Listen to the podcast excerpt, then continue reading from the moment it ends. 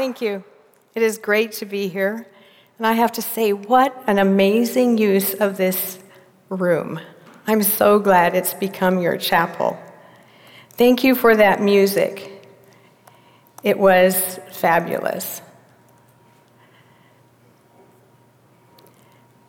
Do you know that we are four days from the official beginning of the centennial year? This is amazing. And we're here because Jesus journeyed with others. His teaching shaped their lives and the messages that they passed on. When Jesus talked with the two on the road to Emmaus, he unpacked for them the most significant threads of the Messiah's story and wove those threads into their story. Hopefully, these pit stops will give you a sense of the significant threads in Prairie's story. As you listen, ask God, how is God, how are you weaving the threads of Prairie's story into my story? I also love how Jesus showed up to walk with the two on the road to Emmaus. God showed up throughout L.E. Maxwell's life.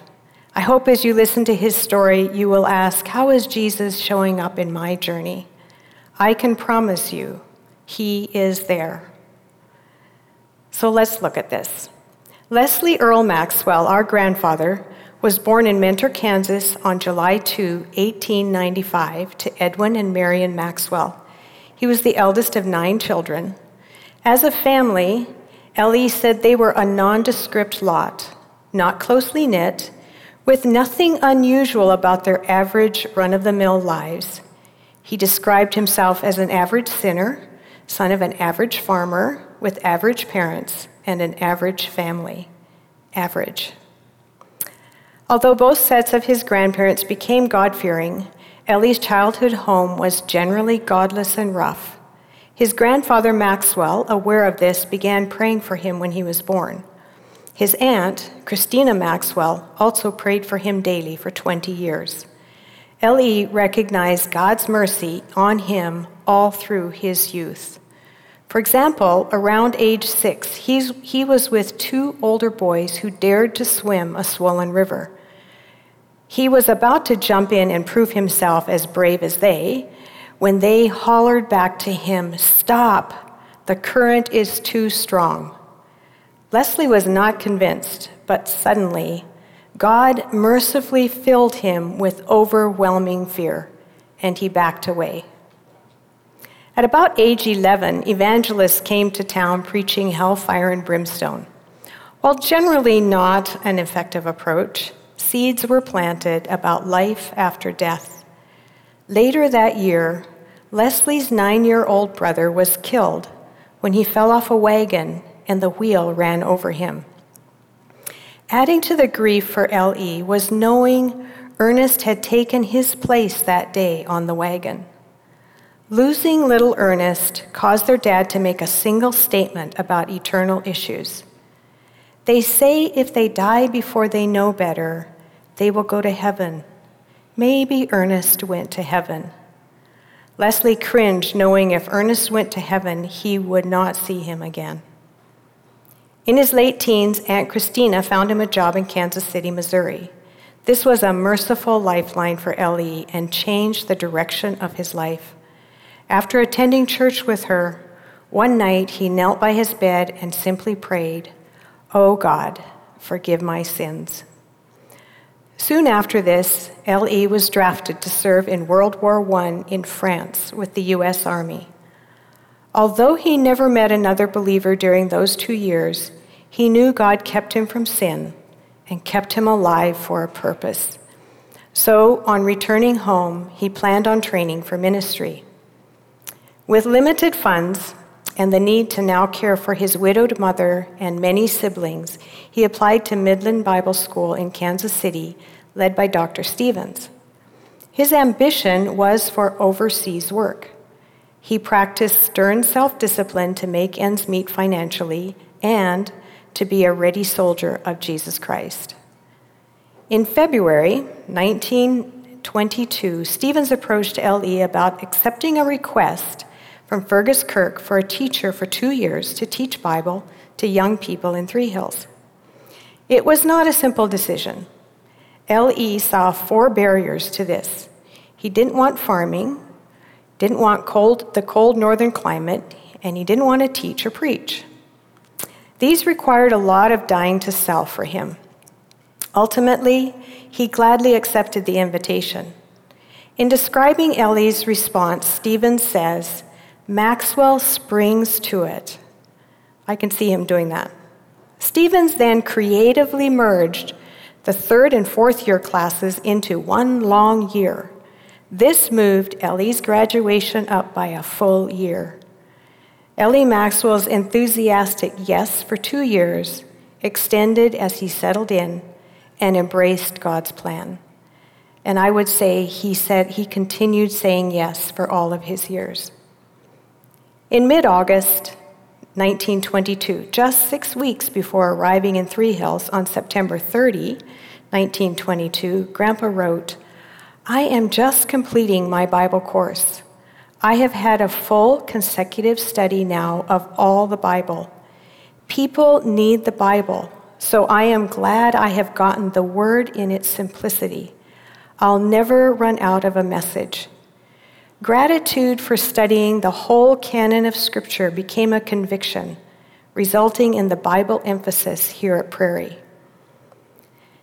When Pearl Plummer, a fellow student, first spotted L.E., she knew this was the man God had for her, but she kept it to herself. Interestingly, L.E. had a similar experience when a thought suddenly impressed him Pearl is to be your wife. Shocked, he waited and prayed for a month before he approached Pearl. Imagine his surprise to learn God was ahead of him on this. So he headed to Canada as an officially engaged man, not knowing a three year delay was ahead. Looking back on the beginnings of Prairie, L.E. was keenly aware of God's work in bringing Prairie into being. Decades later, at the Kirk's 50th wedding anniversary, he commented God arranges and prearranges movements of people, letting them see only a part of his ways. He gets hold of a person, gives them a vision, puts a burden on them, and then draws others in alongside to fill out the pattern, the plan, and the picture.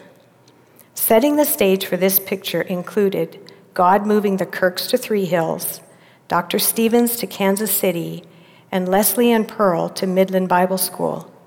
It also involved God giving the Kirks a vision, Fergus Kirk a nudge to write asking for someone to come and teach, and causing Dr. Stevens to approach LE.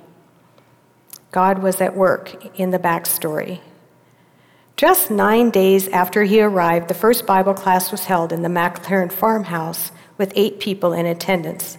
This was October 9, 1922. Often these classes concluded with sessions of prayer and waiting on God.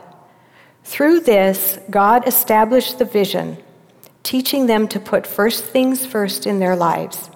Already, they were, as a community, experiencing the cross. A salary for this teacher was not always an option, but Ellie was given food, housing, and a warm welcome in homes. Instead, they did life together. Early on, God spoke to L.E. about serving without expecting anything in return. It was God's work to provide for him. God was drawing Ellie into his much larger plan for this school on the prairies. So it was that Ellie and Pearl, after getting married on April 12, 1925, in Iowa, returned to Three Hills, and as a young couple, they lived with the McElherons. After their first child, Eleanor, arrived, they moved to one room in the new school building. After Ernest arrived, they moved to a small house and eventually to a larger house for their growing family. Together, L.E. and Pearl agreed Pearl would focus her attention on the family and not be involved in the public side of the school. What a wise decision. Grandma Maxwell beautifully fulfilled this responsibility. Her ability to care for her family and stretch the pennies is legend. I personally watched her take threadbare collars off Ellie's shirts, reverse them, and stitch them back on so they could last another winter. Self disciplined habits shaped Ellie's life walking three miles a day, early devotions each day, listening to the news three times a day, cooking breakfast cereal, and going to bed at 10 p.m. Those were a few. Evening visits in his home usually ended with him saying, Well, folks, let's have a word of prayer before you leave. Guests knew it was time to head home. He tried it on his children when they came back for visits, and it failed. They told him to go on to bed. They weren't finished talking with each other. And he did. Ellie enjoyed the outdoors and physical activity. Known for being energetic, whether behind the pulpit or outside, rain or shine, blue skies or blizzards, he walked every day as long as he could. Seeing him gardening or shoveling ice and snow off the sidewalks was normal around campus. In early years, he wore a, a knee length fur coat to stay warm. Big flaps on his fur hat kept his ears warm. His hunting trips stopped only after losing one eyesight, or sight in one eye, sorry. Still committed to getting outdoors and providing meat for his family, Ellie took up fishing. Personally, I think he really loved fishing. As the school grew, so also did the responsibilities Ellie carried. The rhythm that would span many years was set preparing lessons, teaching, speaking, writing, traveling, institute meetings, reading widely to keep up on current affairs, appointments with students, and eating meals in the dining room with students. All was part of his normal life. As you can imagine, this was unsustainable. L.E. was burning out. A wise doctor ordered him to cut back on his schedule and to break away from daily work by taking meals at home. This delighted his children, and Grandma Maxwell didn't mind either. Grandpa grew in his journey with Jesus through humble responses to personal conviction. One example came from our dad when, as a small boy, he was weeding the garden alongside a friend. Grandpa walked by on his way to the office and wasn't happy with the weeding job they were doing. He got on to Dad about it. Ten minutes later, he came back from the office and apologized for his harshness. Dad's friend stood there with his eyes wide open, listening to this. Afterwards, he said, That was amazing. My dad would never apologize. Regarding Prairie's distinctives, L.E. shared how God convicted him of pride in three things. One was the book Born Crucified. And if you haven't read this book, I would strongly suggest you read it. The worldwide impact of Born Crucified is larger than we will ever know. But this wasn't L.E.'s message, this was God's message through him. This book impacted Frida, a secretary at Moody Press she was heading to Nigeria with SIM. As she proofread the original manuscript, she thought to herself, wouldn't it be wonderful to have a father like this? Little did she know the author's son, Ernest, was headed to Nigeria with SIM, and God had designed them for each other. That secretary was our mother. This picture was taken when L.E. visited Nigeria before our parents were even going together. Another area of pride for him was the concept, hoping for nothing. Although this concept kept expectations focused on God, L.E. realized being proud of humility is as dangerous and destructive as being proud of achievements. The third one was the missionary distinctive of the school. Missions was a primary way through which God was reaching the unreached. Yet not all were led by God to go overseas, including Ellie and Pearl themselves. They had both wanted to go overseas. Obedience to God's call was what mattered, whatever the cost, and wherever the path led. Grandpa was out walking when he gave in to God on these. He raised his hands in surrender and admitted his guilt of pride. In that moment, he experienced the cross of Christ, dying to himself, and he experienced the life of Christ, moving on in freedom. Galatians 2:20, his life verse, challenged and shaped him throughout his life. I am crucified with Christ, nevertheless I live. Yet not I, but Christ lives in me. And the life I now live in the flesh, I live by faith in the Son of God, who loved me and gave his life for me. As much as he focused on the crucified life and the cross in the life of the believer, he didn't stop there. He went on to talk about those who, having died to themselves, needed to be filled with the Holy Spirit and live lives of glorious freedom from self, alive to God. Often, class ended with him saying, God bless you to death. And all God's people said, and the class responded, Amen. L.E. loved studying and teaching God's Word. I think Romans was his favorite book. He allowed Scripture to explain Scripture. His study of Scripture was paired with extensive reading of many books on other topics. He looked at current issues in light of Scripture. Because of this, he became known for holding unconventional views. Arminians accused him of being Calvinistic. Calvinists accused him of being Arminian. He believed extremism on non essentials was wrong. He valued balance in topics that weren't core issues and called keeping balance the hardest thing to do. This is a fun picture portraying something he was deeply committed to. Staying balanced meant holding in tension opposing views and being willing to not be in one camp or the other, even while moving forward. He realized anyone can take a belief or opinion and turn it into an extreme position simply by not considering what is true about an opposing perspective or what Scripture might say on an opposing perspective.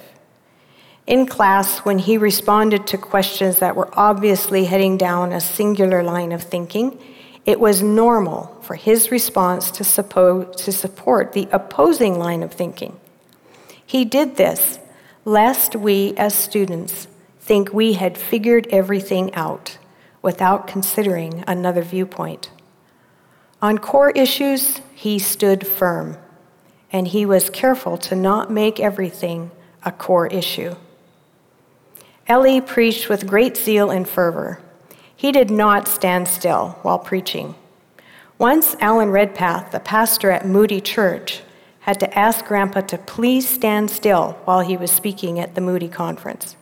Why? Because the little mic couldn't pick up his voice when he moved all over the platform. Grandpa's humility is visible in his telling of this story. He didn't feel bad about himself and the restriction. He felt bad for Alan Redpath having to ask him, as the main speaker, to stand still. Leaving Nigeria and moving in with my grandparents in the summer of 1971 was a big step for me.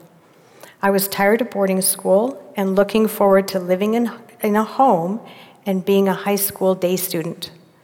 But I was shocked to run into the interpretations people were making of what L.E. thought and wanted, and the esteem they ascribed to these beliefs about him. To me, they were just my grandparents, but to others, they were Mr. and Mrs. Maxwell, and for some reason, that was a big deal.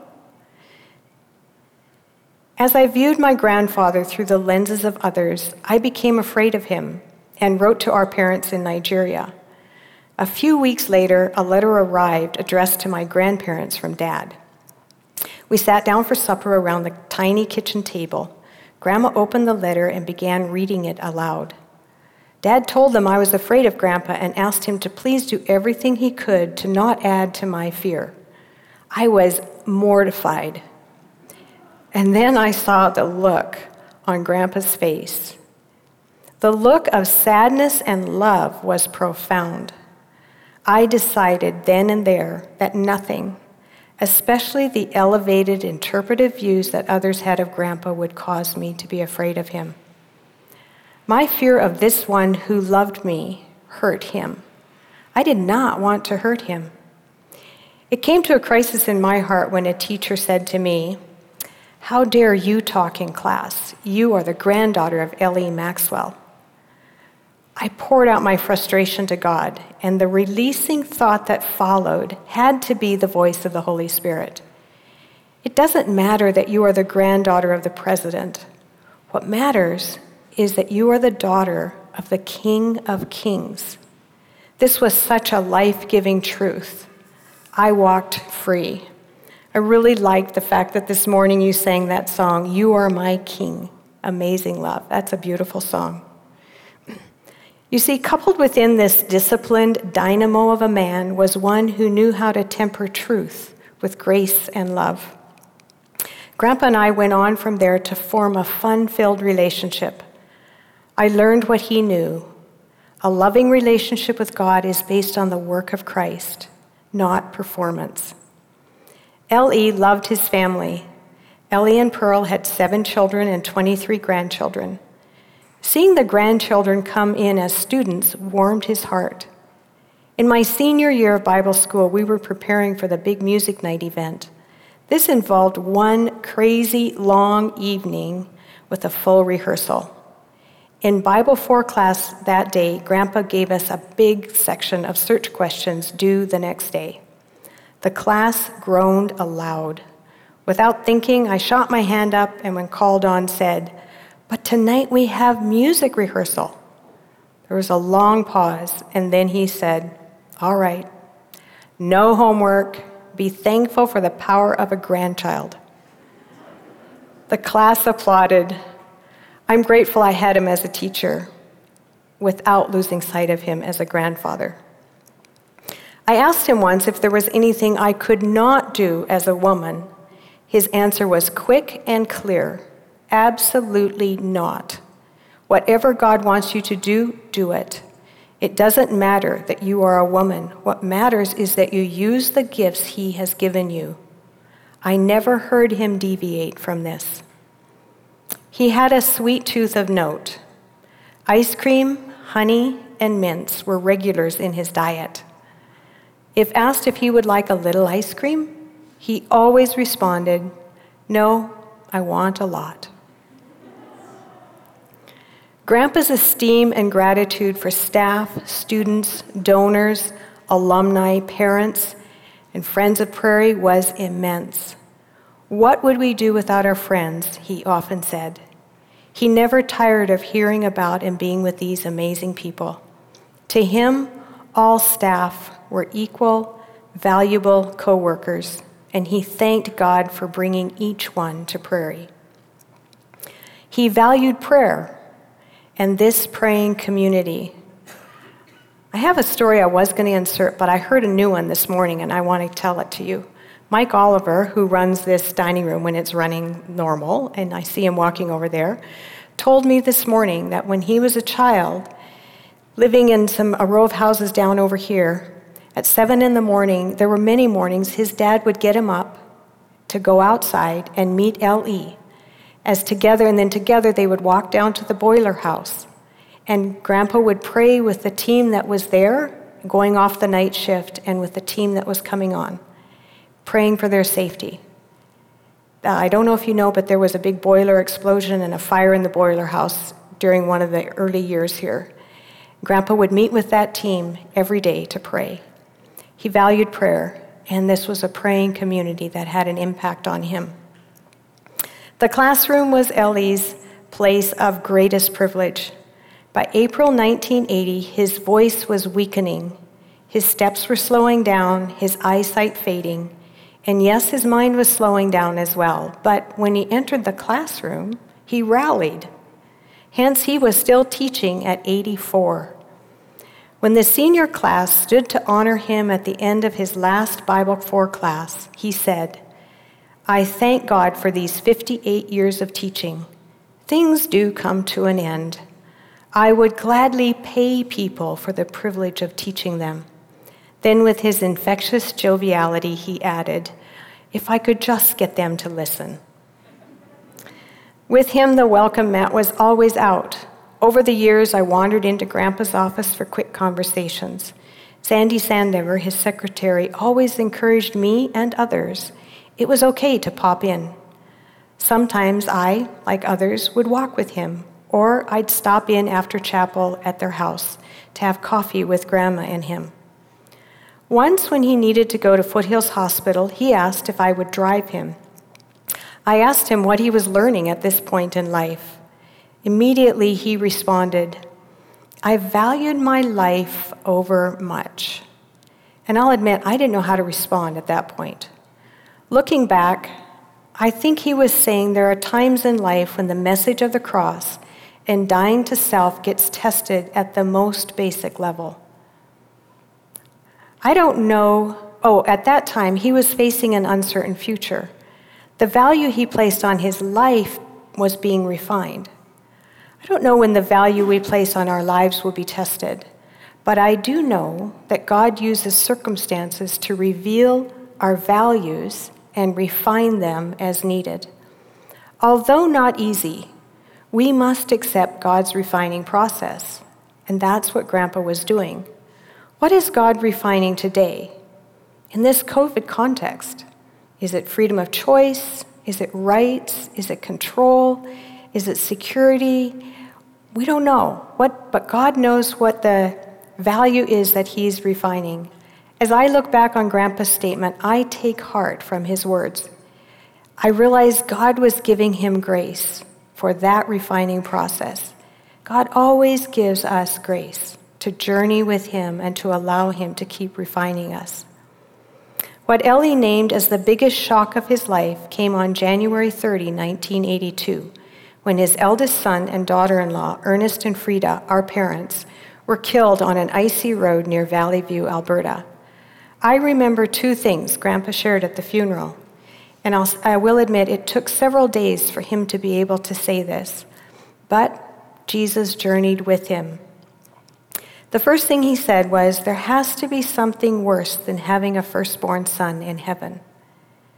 And then he turned to us and said, When your mother and father forsake you, unintentional though it be, the Lord will take you up. He wanted us to know God will fill the gap. He wanted us to have hope. The Maxwell home was his haven. Quietly but solidly, Grandma was always present often laughing, always praying, alert and listening. Grandpa hated it when Grandma went away because the house felt like a barn to him. Knowing this, Grandma prayed God would take Grandpa first, so she cared for him, she could care for him to the end. God granted her request. Eventually, Ellie became bedridden with Parkinson's. He struggled with walking, with the feeling of being alone, and with pain. My calves are bawling, he would say. The boy from the farm was still inside him.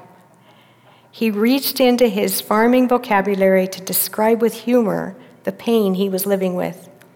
Grandma and a faithful team of men cared for, El- cared for Ellie through the progression of this disease until Grandpa passed away in their home here on campus, February 4, 1984.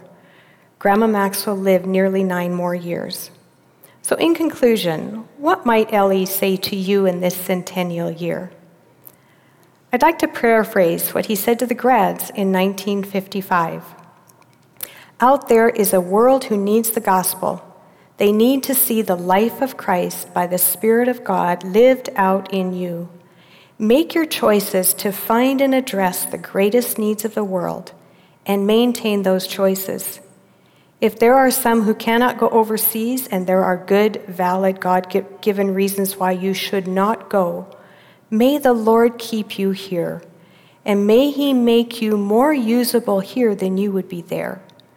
Endure hardship as a good soldier of Jesus Christ until the King says, Well done. So during this centennial year, may you be grounded in God's Word, empowered by God's Spirit willing to be crucified with Christ and raised to new life in Christ. May you go on to love God, prepare to meet the greatest needs of the world, and in so doing, you will make him known, and you will invite others to be lovers of God. God bless you.